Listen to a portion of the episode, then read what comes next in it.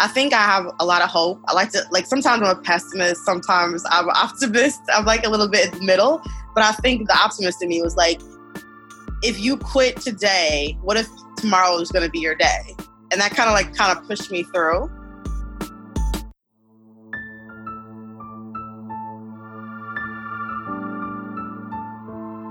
I'm Layla Saad, and my life is driven by one burning question How can I become a good ancestor?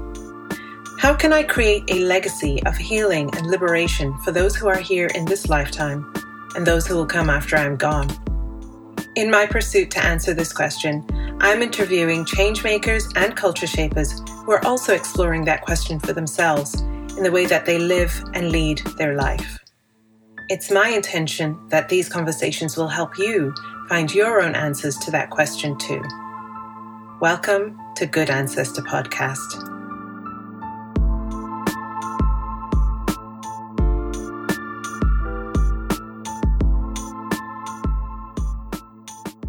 Hi, everybody, and welcome back to another episode of Good Ancestor Podcast. I'm your host, Layla Saad. Today I'm here with someone I've been wanting to talk to for a really long time, Leah Vernon. She is queen of looks, just slays the hijab, slays fashion, makeup, but also has the most profound and inspiring writing. And so I'm really excited to have her here today. Let me tell you a little bit about Leah.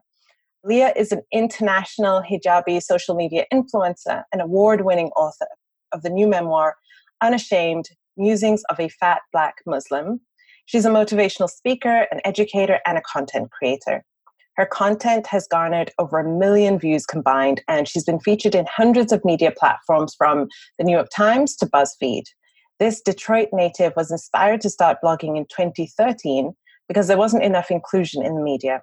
Her goals are to continue to spread style and self love to underrepresented groups and to spark a fashion revolution and she's already doing just that. Welcome to Good Ancestor Podcast, Leah. That intro was like amazing. Uh. you are amazing, and I just can't wait for this conversation. So, first question Who are some of the ancestors, alive or transitioned, societal or familial, who have influenced you on your journey? Wow, we're getting right into it. We're getting right into it. Honestly, I would say like right now is and it will probably forever always be like Maya Angelou. Like when she passed away, like I was very hurt, like personally. I'm just yeah. like, I never got to meet her. And I was like in the car crying. So I'm just like, we just lost a whole universe to me that we will probably never get back. And so I feel like I had a connection with her because her journey was was like a lot of our journeys and a lot of our mothers and grandmothers' journeys. And she just transcended that into this the way she danced and the way she moved, the way she spoke. She can like cry a tear and it'll be inspiring to me. Uh, it will move me. And a lot of people don't have that where they can just be and it makes this huge impact. Like her living in her truth is something that I aspire to be all the time. And then someone who's alive, you said like ancestor. Yeah. I would say, of course, my girl Oprah when I was growing up, uh, and this is really sad to say, I didn't see my family as um, role models. Like my grandmother, my own mother, my aunts, they were never role models to me. I will probably get into that later. but I was always searching for someone that I connected with, someone that I thought like was like me and that I could aspire to be like. And Oprah was that for me. During the time, there were no fat black people in the media. I think she was like the only one. And the way she handled it, even though she's had her up and downs, I know everyone doesn't agree with her. Like overall, she's a pioneer and she is everything to me and has been that since I was like nine, ten years old. And so, yeah, like I think those two people, those my girls. And I love it because they are each other's girls, right? So yeah. Oprah, um, Maya Angelou was such a mentor and a mother, sister, everything to Oprah. So that's beautiful. Maya Angelou is someone who's very special to me too. My daughter is named after her. And she is, like you said, just through her beingness. I mean, you can still watch some of her poetry recitals and you just get chills. in yeah. the way that she held herself and the way that she was unapologetic in this really unassuming way. There was nothing forceful about her, but it was powerful. It was humble. It wasn't like, like you know, now with social media, it's like very like, oh, yeah, I have ten thousand followers. You don't have to say that. You don't have to name drop. Just walk into a room and be, right. and then be powerful in that. And I feel like that's something we're, we're lacking, and something that I strive to. But, yeah. Online. I was going to say, I feel like it's something that you do very well. And I know that you are, you're someone who talks with great transparency and you don't sugarcoat things, right? About your experiences about being a fat Black Muslim woman in the world and also in an industry in which many of those identities are not just not the norm, but seen as something to avoid, right? Just before we came to this interview, I was thinking about you as I was getting ready, and I was thinking about myself growing up. And I, I grew up in the UK, and I was thinking about a lot of the magazines that I used to love to buy, you know, teenage girl magazines. And there was never anybody who looked like you on those magazines, but there wasn't even anyone who was black and thin and not Muslim right? It was just white, white, white. And we didn't have things like Essence magazine or any other kind of black representation. And so I often think about the difference between myself growing up and the experience my daughter has growing up. She's growing up in the age of the internet. So even though you're on the other side of the world, she will have access to people who look like you. And how that just is so important. How you show up is seen as revolutionary by so many people, but it's also just you showing up as yourself. Yeah. Right? I know you've had a lot of comments of people say, Where do you get the confidence? You're like record scratch. would, you ask, would you ask a thin person that? Like, I don't hear interviewers asking like thin or straight size people, like, as a thin person, where'd you get your confidence? Like, I've never heard them say that. They say it to fat women, dark skinned women, people who are not necessarily considered societally beautiful or wanted or like put on the beauty standard pedestal. Right. And it's just like these microaggressions, it seems like very small and insignificant, right? But when you have a lot of interviews and people continue asking you that, you have to get them because it's like this is not an appropriate question in the context if it was like another like plus size woman asking me or another like marginalized body asking in a way that's conversational and not like loaded, that's fine. When you have like a straight size white woman asking you that, you're like, honey, would you ask that to a straight size or person or a white woman? Like, would you ask them that? And like, I have to always put that because some people like think that I am basically rattling the cage, that everything's diverse now, everything's inclusive. So why do I have to continue, you know, beating the dead horse? But it's just like, no, like you guys have no clue the behind the scenes of being in an industry, like you said, that is so against these looks. I always tell people I'm shocked when a company hires me to model. Like I'm legit shocked. Not because like I'm not a confident person or I don't think that I'm able to produce the same quality campaign that someone who's taller or thinner or non-Muslim could do. It's just the fact that it's so rare. And so when I get called as a person who doesn't have a modeling agent, and I'm standing with people who have a million followers, a quarter million followers, who are tall and curvy in the right places, who are usually biracial, and you have me who's five four, you know, not the right fat, right? Way bigger than all the models, can't walk in heels, from Detroit, loud as fuck, and I'm standing and modeling amongst them. That's so shocking to me. Like I would never get over that because mm. it's so mm. rare. It's amazing. Like I've never ever thought. Like I never set out to do this. Tell, yeah, tell, tell us a little like, bit about how you did begin doing this. So you you said you saw that there was not enough representation. Right. Yeah. So just to take it back a little bit. So when I was growing up, I had body dysmorphia. I probably still have it. But of course, like growing up in a black Muslim community, words like these are not like widely used, right? things like mental illness and depression, anxiety. Like you don't use those words. Like, oh, you know, you're a little sad, go pray about it. Right. So you got that. And so as a black girl growing up in a very like there's two sides. Like you had your disadvantaged black community, and then you also had like the Muslims who are like Middle Eastern Desi.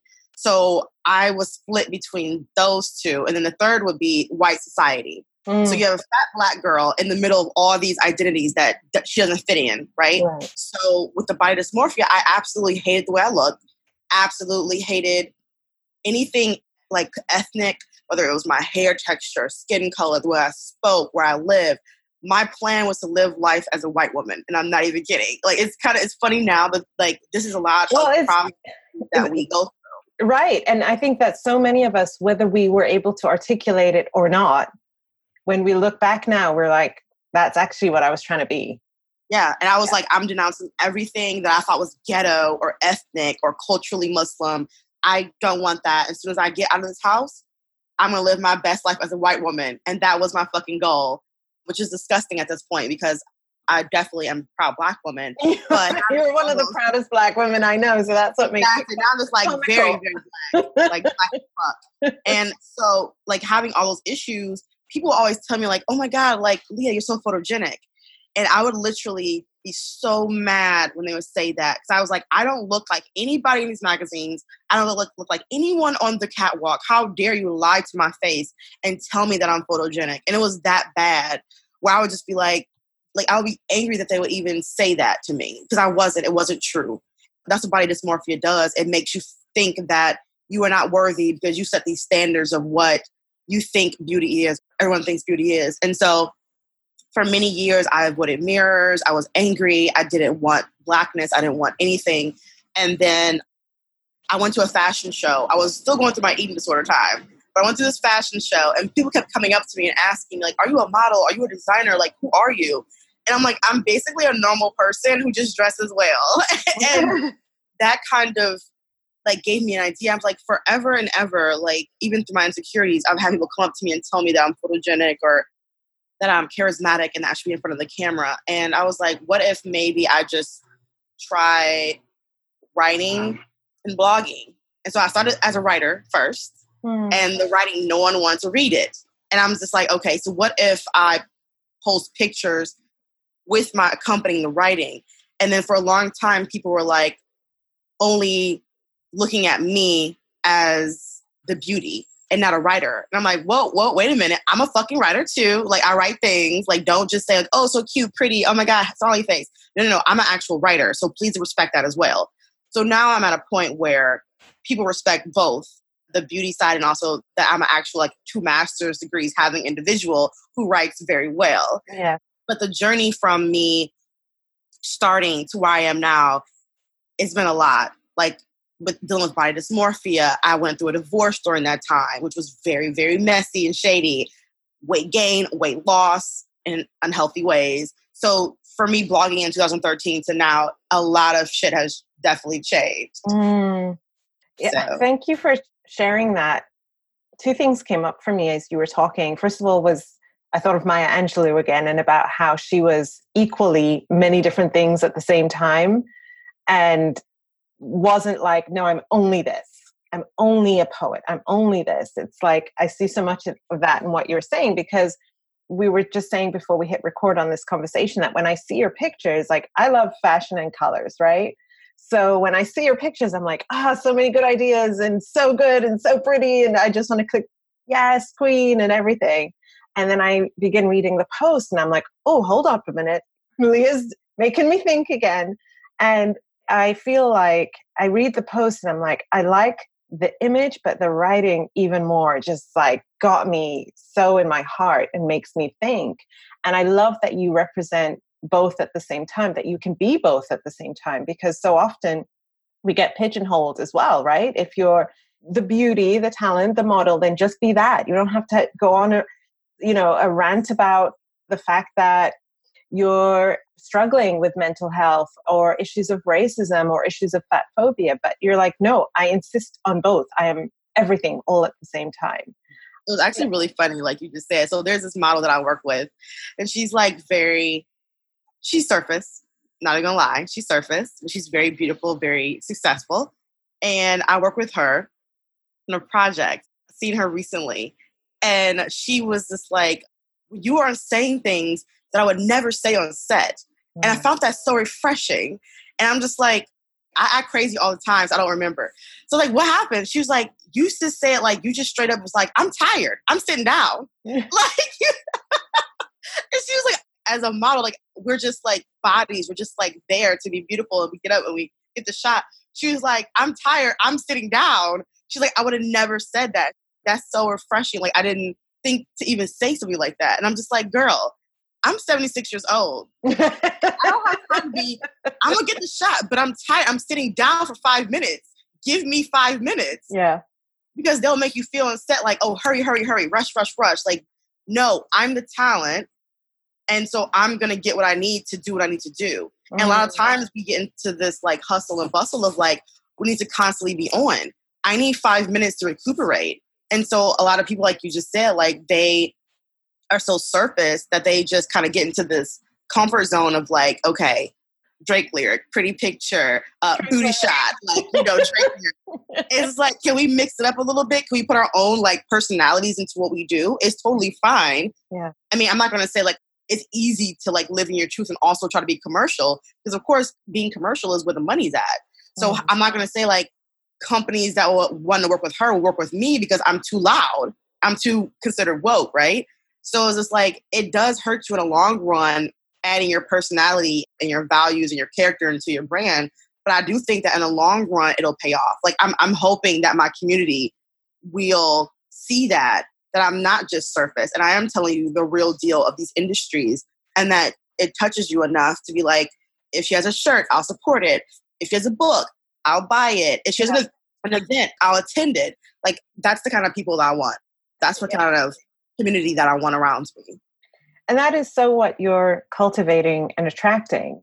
It's so clear. I mean, the comments on your social media posts are so thoughtful and people are connecting to you as a person. But you're so right that I think when we get invited into these spaces, especially the people who hold marginalized identities, sometimes it's just like you should just be grateful that you got in the door Yep, exactly. And take up as little space as possible, be as quiet as possible, be as safe and unthreatening as possible.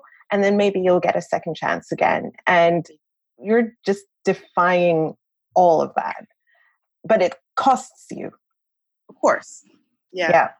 And I go through a lot of like financial struggles because I don't think people understand that, like you said, there's costs to everything once you decide to start telling telling the truth, and like I don't even honestly like I don't even go hard as I could go.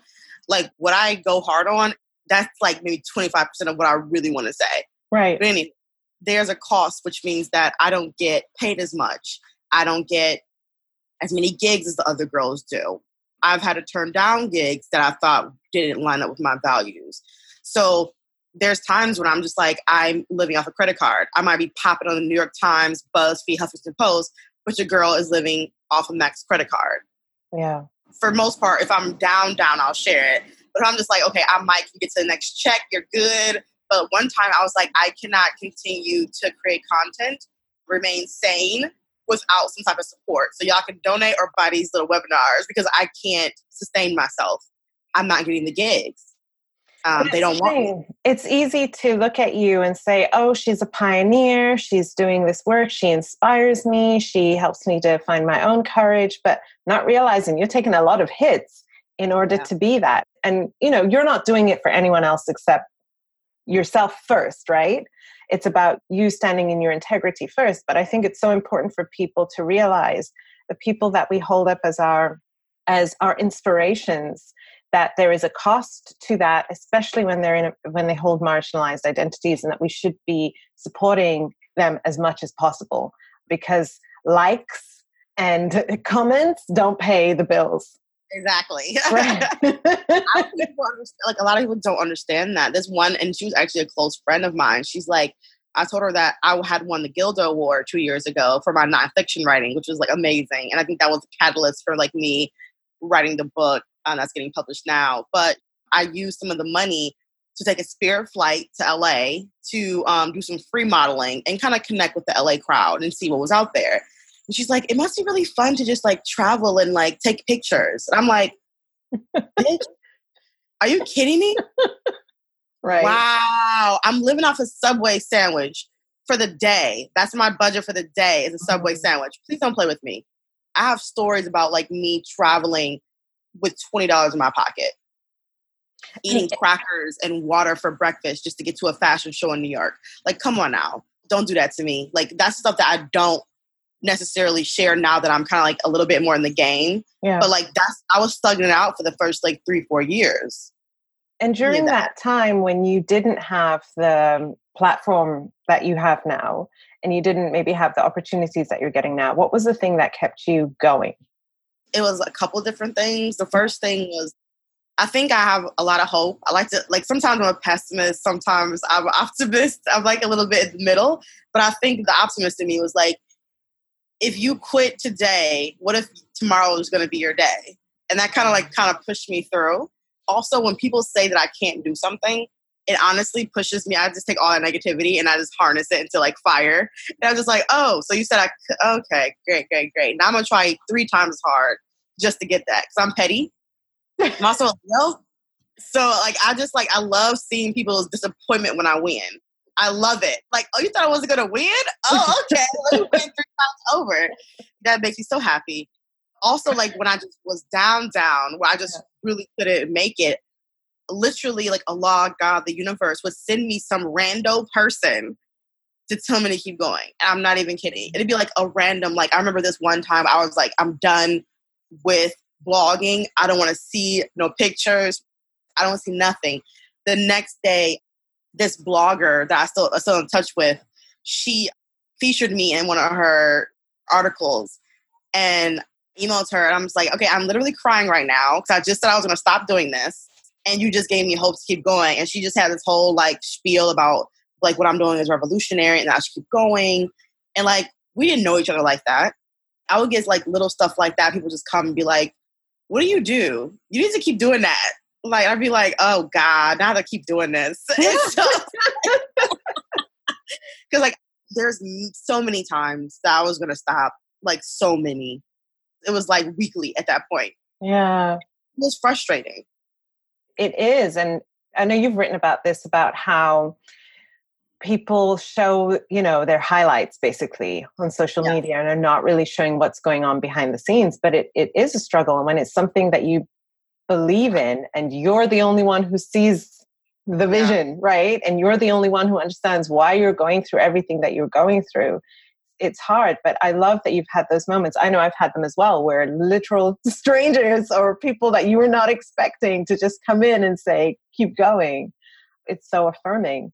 So you are to me at least i do find you hopeful and an optimist even while at the same time calling out bs but you've had it tough right? You had a challenging upbringing and then you were in an abusive marriage and went through a divorce and yet you are able to talk about those experiences and really you own all of them and yet you have risen from them.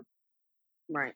To me anyway that's how it seems to me that you have that you took all of those things that happened and did not let them define you but have. Taken the path of defining yourself for yourself can you tell us a little bit about what that journey's been like for you so when I started like Beauty and the Muse, it's funny because like I have a split personality. I have this very, very grandiose, beautiful part where it's like slay faces, Lady Gaga esque outfits. Mm-hmm. And I have Muse part where I'm very thoughtful and I don't want to be bothered by humans. And I just want to write and create content in a cave somewhere and just send it out when necessary. And I have this competitive spirit, and which I've had ever since I was very, very little, which I think has absolutely helped me. A lot of people when I first started doing this were so against it. And I remember my cousin one time, I used to write like openly. I write like little articles and enter contests. Like I was very proactive, like at a young age, you know, doing the writing thing. And I remember my cousin, I was like, Yeah, I'm writing a book. And she, we were both grown at the time. And she's like, Oh, everybody's writing books. And that made me so mad. Mm-hmm. I'm just like, you fucking bitch. Like, why are you? I didn't call her that. And it wasn't just her, it was like other people. I would say, like, oh, I'm writing a book. And I have my family members, unfortunately, black family members. They'd be like, I mean, don't you have a degree? What does that got to do with your degree? Can you make money from that? Why aren't you making any money? Mm-hmm. Like, I would get that all the time. So I started doing this thing where I didn't tell anybody that I was doing anything. I didn't tell them I was writing book stories, submitting them, anything on social media. I never told people because I would always get, unfortunately, for my, my Muslim community and my black community, and including my ex, why are you doing this? Like, Muslim women don't do this. Like, you should be focusing on starting a family. You should be focused on using your degree to actually make real money. When these people are haven't even tapped into their own greatness, but they're trying to tell me what I should do. And I wish I would have had a community hmm. back in the day because I feel like I know what it could have, should have, but I wish a lot of us, like especially like people of color and marginalized individuals, would have that support. Like I see other cultures having, like this support of okay, we're gonna buy this. It might be crap. We're still gonna buy it to support this person. I feel like we're very hard on each other to the point where a lot of us quit before we even get started. Hmm. And so I think that was like my main thing is like people wanted, I don't know if it was like jealousy or if it was just like actual concern for me not having anybody and still being educated. But I started to internalize it. But I always knew that I was different from the other people. And I would tell people that I would think it was arrogance. And I'm like, I'm not saying that because I'm trying to be arrogant. I honestly feel like I'm different from you.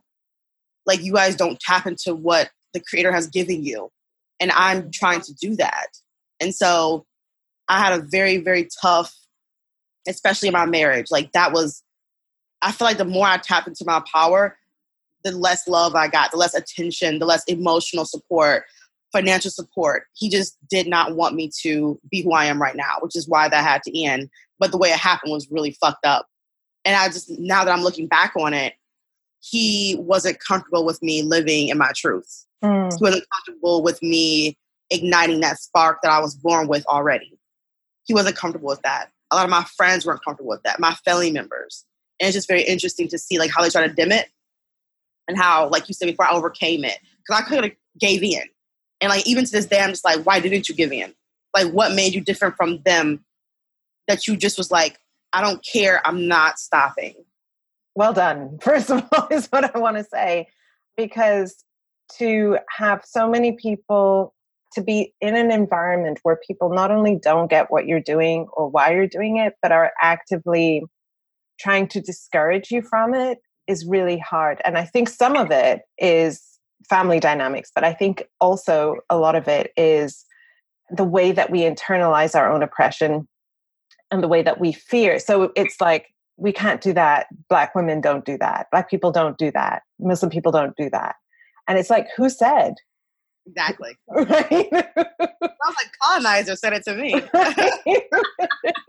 but for our own sort of safety and protection, it's like stick with what's safe, stick with what we know, because if you do that, you threaten everything.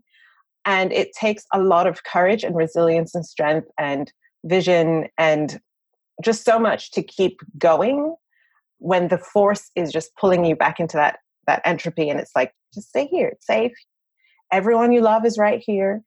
And so to be able to keep digging that thing from within you to keep you going is just it's really inspiring. I'm really glad that you did because I look up to you. You really inspire me. I remember I was shopping with a friend a couple of months ago and I hadn't been clothes shopping in forever. And you know, when you have children, it changes your body, and then you don't know what your body is or what fits you or who you even are. And so it was the first time that I was like, I'm going to go and get a whole new set of clothes. And I remember trying this jumpsuit on, and it was beautiful. But I remember looking at myself in the mirror and thinking, I look fat, right? And that was my fat phobia, right? That not just fat, but that fatness meant ugliness. And so I remember looking in the mirror and then I thought of you and I was like, hold on a second. Like, I just saw a picture of Leah yesterday wearing a jumpsuit and she looked fabulous AF, right? And I did not look at that picture and think, oh no, she shouldn't be wearing that. I did not enter my mind. I was just like, I wish I could rock a jumpsuit with like that. So I bought it because I was like, no, forget this. People are going to get what they get. This is my body. Right, exactly. like, stop playing games.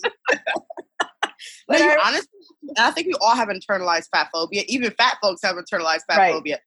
Yeah. I hate fat woman tells another fat woman, "Oh, I don't think that's flattering on you," and I'm like, I will throw a glass of wine in your face. Right. Do not do that. Do not do that because you know it's hard out here. Yeah. You don't need hatred from every angle. Yeah. Like we, we are all we got. Even I, I have times where I have internalized fat phobia as a body positive activist and a fat right. activist. Right. I'm just like, whoa, see? Because it's so ingrained in us to be like, fat is ugly. Fat is yeah. not worthy. It's lazy. It's, right. It couldn't possibly be beautiful. And this is ingrained in every single human being. And so it's hard to fight against it. But at least you know that you're self aware enough to be like, wait, hold up. I know yeah. a lot of well, was, Yeah, well, for me, it was actually a turning point. So from that point on, those thoughts in terms of how I look when they don't enter into my mind. I remember when shopping before, it'd always be like, oh, maybe I'll buy that when I'm thinner. Yeah. Right? Maybe I'll wait until I'm thinner. And now I'm like, I really like my body. And it's not the body that 10 years ago I thought I would be able to love.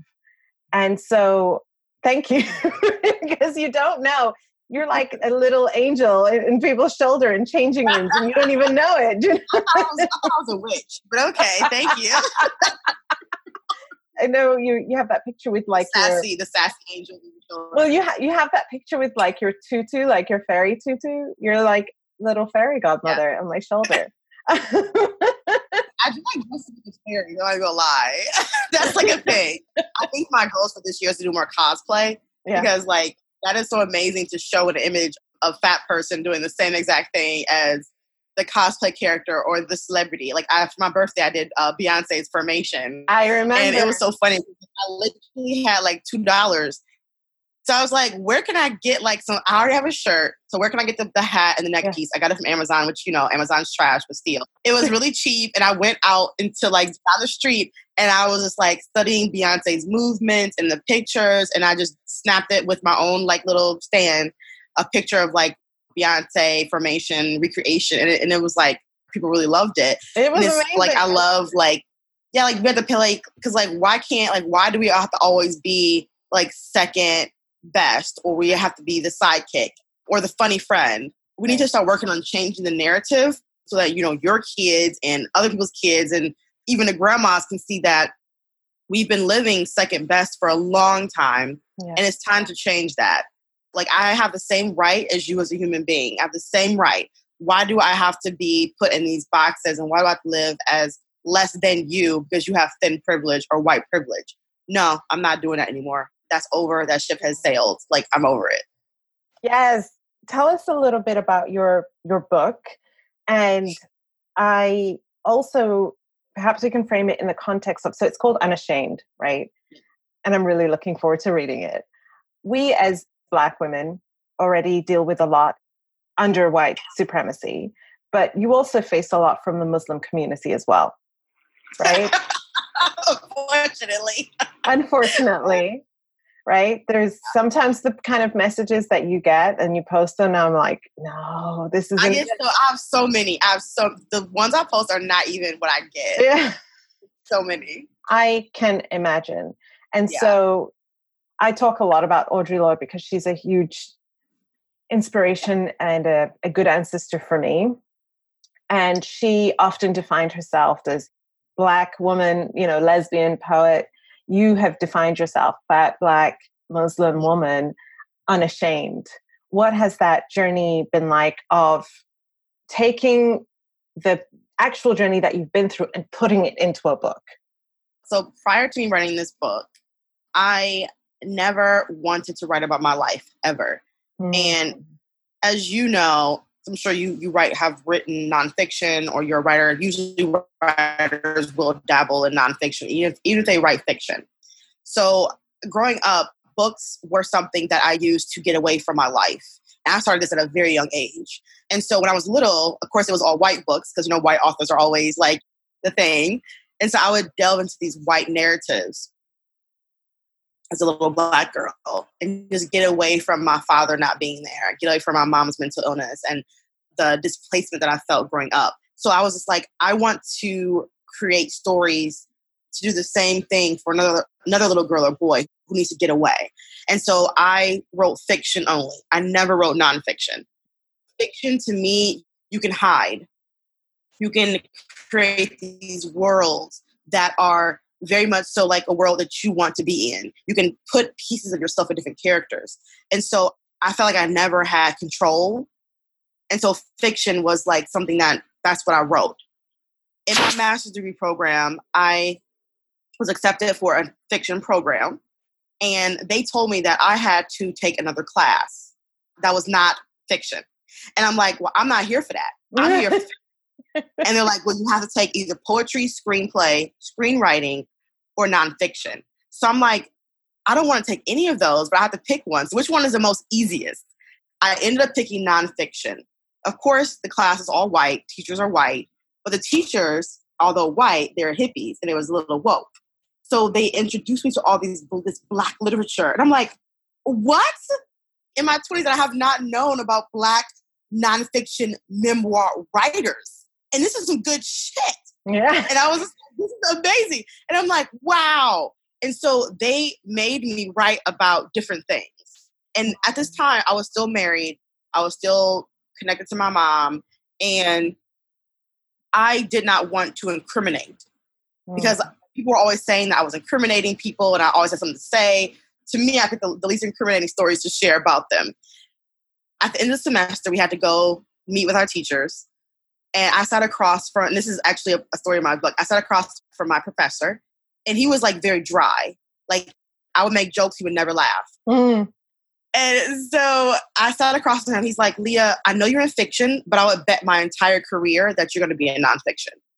And I was like, Wow, sir, sir, I'm not doing that. He was like, like uh-uh, it's not me. Said, I'm, I'm not going to out myself. I'm not going to out my my family and my people because I'm not doing that. Thank you, but no thank you, sir. And he's like, in the 20 years I've been in nonfiction, I've never seen anything like this before. And I'm like, well, it is what it is. I'm not doing it. And so life has a way of coming full circle. So what happened was I got two master's degrees. My mom ended up spazzing out mentally and started being really, really mean to my siblings. And then one by one, they started getting cut off like either they would cut her off or she would cut them off. And she was going through some mental stuff and physical stuff as well. And so one point she bullied my little sister and I was like, I'm done with it. Because you're, you're getting really mean. You're being someone that I don't know who you are and you're, you're causing me distress. Mm. So simultaneously, I'm going through a divorce and going through a lot of emotional abuse. Then that just ends. So now I'm living in a house no savings, no job, no nothing, no insurance. And I am angry. I'm mad as fuck. I'm like, fuck everybody. I'm mad at my my dad who's not there, my mom who's not there, my husband who I thought was gonna be there. I'm mad at white people and Muslim people. Like I'm mad at everybody. Mm. And I'm sitting at this kitchen table. I just moved in. My whole body is like sore from moving. And I'm just like, I'm going to put all this anger and frustration and this hurt and trauma into essays. And I'm going to write and I'm going to write and I'm going to write. I'm going to cry and I'm going to write. So every single essay or th- portion that's in this book, I would literally have to get up and go take a nap because I was like, my face was just hurting and I was crying. And so this book honestly came out of frustration and anger. And it then morphed into something a little bit more inspirational. But the first half of it is very heavy is very heavy. And of course, that's not even everything that happened, but it's a heavy read. But you go through this journey of what it's like to be a fat woman, what it's like to be a black woman, a divorcee, you know, someone with mental illness in her family. You go through these events with me in this journey and you learn a lot about yourself and you learn a lot about about me. Wow. I really can't wait to read it, Leah. You know, because sweat, blood, and tears went into it. Yeah. And I, I mean, you're a phenomenal writer just on Instagram. I really can't begin to imagine what this book holds in store. And isn't it so interesting? And I found this myself as well how I know with my work, a lot of it began in anger and then became something more than anger, but it had to start there. Yeah. For me, at least. And I think as creatives and as artists, you know, we mine our lives and our experiences for ourselves first to go through the healing, and then it becomes something that can really serve so many people. So I can't wait for this this contribution that you've created. You know, you are going to be one of those black literary writers that people are studying in college and university. In that, it's funny because I like, you know, I have these two personalities, right? And so the beauty me wants to be like, oh, I want to be like the uh, black literary Cardi B. And then the other side is just like, oh my God, your whole life's going to be open for dissection. Because mm. right now I've been getting a lot because the public, the publishing industry is very elitist, as you know. Very white. It's very right, white women. So the, the reviews that I've gotten, the industry reviews that I've gotten, have been so Caucasian. Like one girl was like, she's just so raw she's just so raw and so gritty, so mature. This, this content is mature. I like, first of all, this is the life of a black woman usually. This is what we live all the time. Right. And so sometimes I get, even if it's, if it's a good review from a white woman, I'm just like, I don't want you dissecting me like I'm some damn like animal or something. So sometimes I'm just like, I don't even want you to read my shit, like because I don't want you, you your Caucasian eyes to be like, oh, this is what they do. Like, don't worry about me. Worry about you. Right. And so I'm trying to not get into that mindset of like, okay, but I understand. Morrison talked about this, right? The white gaze and writing under the white gaze. And I know I contend with it just within this podcast, right? So I interview mainly people of color, mainly black people, mainly black women and femmes, but I have a very white facing audience. And I know that it's something that I'm constantly navigating for myself is I want to have honest conversations with people like Leah. And I don't want to think about who's listening to it and who's watching because I don't want to have to cater for that. And yeah. I think it's something that we're so often aware of, right? That you, as a writer, you're creating this this body of work, and at the same time, you have this kind of like oh feeling as people are reading it because the way it's being received isn't the way that you intended it to be received. Yeah, yeah, but at the same time, it's got to reach the masses. And I'm trying to figure out like, it's like an identity thing. It's very like comes from your identity. I don't think I can prepare myself for like what's going to happen with this book. Like, I honestly don't think I can, pre- can prepare for it because there are mature themes in it. I do think I'm going to get like attacked from certain Muslim communities. I know that for a fact. And so I need to prepare myself for to be hyper criticized and people taking things out of context and then non-Muslims um, harping on one sec- section right. and trying to spin it into right. something else that was never meant to be. So I don't think that I can prepare myself for this for this book. I actually called my sister a couple weeks ago. I'm like, throw the whole fucking book away. She was like, Girl, what? I said, throw the whole book away. I don't want it no more. Take it. Right. I don't want it. yeah. So you've had to deal with that being in the public eye anyway, right? I was scrolling through your feed and you had a post where you said that you you'd done a video where you'd done a Brazilian wax. Yeah. And then you'd been told that you couldn't come and speak at the mosque because you'd posted this video. Right. It was not even nowhere near my vagina. Right. It was all, all, your face, just so people are yeah, aware. Like, it was all your face. They, they were mad about it. I was like, I didn't even do nothing. what did I do? Right. But you're used to, unfortunately, having people from different communities project different things onto you and you know send you different critiques and criticisms. How are you taking care of yourself knowing that? Because anyone who puts themselves out into the world that comes regardless right? Regardless of your identities. You create something you share your vulnerability you have an opinion a voice and then you add, start adding identities like woman like black like muslim like fat and it's just it gets ramped up and ramped up right control. Right. Honestly, from me, like so when I was in Detroit, I had like my self care things that I would do because Detroit is very affordable. Uh, and so I would do like, okay, I'm gonna get my my toenails done, or I'm going to go get ice cream and take a walk, or I'm gonna go to the the library or the DIA, which is like an Arts Institute. Mm. And so in New York, it's so expensive here. It costs to breathe. Mm. And so now, like when I first moved here, it was very difficult because I didn't get the jobs that I thought I was going to get.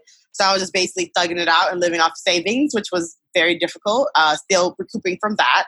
And so I was in a depression all the time here. I was constantly anxious. I didn't have my car. Everything's expensive. So getting your nails done in Detroit versus New York, that's going to be like double the price. Mm. So I started getting back into my old eating disorder habits when I first moved here. It was really bad. And I was crying like every day living here. And so I'm trying to figure out ways while I'm living here and still on a budget to how can I do more self care things. So I'm still trying to, at the same time, deal with this book stuff and my social media stuff and the interviews and living in a place that's not my own home. You know, like I've never moved anywhere in my entire life. It's my first time moving somewhere alone. Mm. And so it is a lot to do. Yeah. Like I'm always pretty tired. I'm trying to make it work and trying to add more self care. I probably could add more. Unfortunately, I don't think that's like realistic. So I do little things. I'll go out with friends, we'll get sushi, or I'll get yeah. like ice cream, or when you have so many different things you have to do, and yeah. people email you about deadlines that you should have did like two days ago, two weeks right. ago, like self care or deadline, because right. like that's your money. Right. So I honestly, I was doing good with self care in Detroit, but now it went backwards. Yeah, you know, so often I think as Black women, we we have this stereotype that's put on us as the strong black woman, right? So you don't feel the pain of when someone's being a troll to you, basically, or being fatphobic, Islamophobic, misogynistic. What do you do sort of emotionally and mentally to be able to protect yourself? Well, I mean, a lot of people will be like, oh, they're trolls. They don't matter. Just let it roll off. But once right. you keep getting hit over and over and over again, it starts to take a toll. Yeah. Because you're just like, why are you bothering me? I don't bother other people. Like I don't have time to troll somebody or create a fake account to tell you that you're a fat pig. Like I just don't have time for that. Right. And these people have time for that. Their goal is to hurt you. Their goal is to knock you off your square so that you can stop doing what you need to do to get to where you need to be. Stop you from living in your truth. Living in your truth makes other people hella uncomfortable, I've noticed. so a lot of people want to dim lights because they don't have the courage or tenacity to do what you're doing. Mm-hmm. So their goal now is to dim your shit. And so learning all of that and kind of putting it into context help a little bit. Yeah. I don't think anyone is 100% protected or can prepare themselves for hate I don't think that's ever going to be a thing. It's like, I'm just 100% protected from hatred. Like, that's not how human beings work. Unless you're a robot, you're going to feel something from someone spreading or spewing hate to you or just being plain downright nasty or trolling you. I think that now I understand that there's a bigger picture and that as you're getting closer and closer to like who you're meant to be or whatever you're meant to see or where you're meant to travel or who you're meant to meet, as you get closer to that, it's gonna get hella hard. Like the universe or the bad part of the universe is going to try to put all these obstacles and rocks and boulders and family and your baby, like jobs and money. They're going to put everything in your path to keep you from getting to that, whatever that is. Right. And so I have to tell myself, like, when things get difficult and shit starts coming down all at once, that you're so close to a breakthrough. Mm. So that honestly helps me get through the next step because I've seen what it's like to kind of get over a hump and I can look back and be like, okay, so now that I know that, then it's gonna help for the next double hump that I have to get over, right? And one quadruple hump, and just understand that honestly, at this point, I don't. Th- I think it would be an, an injustice if I quit. I would be doing an injustice to not only myself, but I mean, I don't want to be this person, but I feel like millions of people. I agree. So, because there's no other fat black Muslim doing what I've done. No, there isn't. There, there is not, which is very scary and a lot of pressure. But honestly, like, I don't think I could quit because just on the mere fact that I feel like if I quit, I would be letting myself down and a lot of other people. Life is going to be a struggle whether I'm doing something I love or doing something I hate. That's it, right? it's so true because you can stay small and protect yourself from the hate, but you're not living your fullest self. Exactly. Yeah. Because like I know artists who talk to me and they look at my career, which is like not even on that big scale. I mean, it's like medium. and they'll be like, I am low key envious because I feel like you've done so much in such a little time. I don't know what's stopping me, but something's stopping me from doing it. And I feel their pain when they say that shit because that was me at one point where I was like, I'm not writing anything. Like there's five years like that I did not write, did not create. I was a housewife, a worker, and that was the worst time of my life when I could not create. Mm. And so when I see other people and see the pain of them not being able to live in their truths or not being able to create because of something that's stopping them, whether it's themselves or society or financial, I feel their pain. But I tell them, you're going to struggle whether you do it or not. So pick a struggle.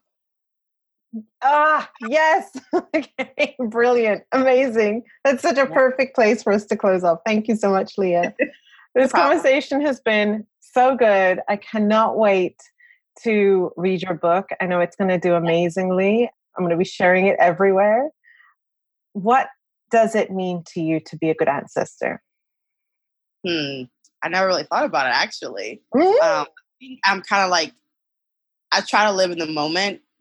So I don't try to think too too far in advance because it scares me. Mm-hmm. But it either really scares me or really excites me. It's like either either or. I think what it means to be a good ancestor is leaving impact when you're no longer here. So, like, from my work, like, I'm not going to be here forever unless they create, like, you know, sort of an android that they can put my soul or brain into. If they don't do that, then I would like my work to live on and still create the same impact. Yeah. Kind of like, you know, Maya Angelou and like other ancestors we talked about. Like, I want my work to still live on and create that same impact. Because the, the issues that me and you and a lot of other people talk about, these are issues that will be forever. Yeah. We will always have to deal with these issues. And so if I can leave something of impact and of importance for the next generation when I'm no longer here, that's what being a good ancestor is to me. Beautiful. Thank you so much, Leah. Thank you.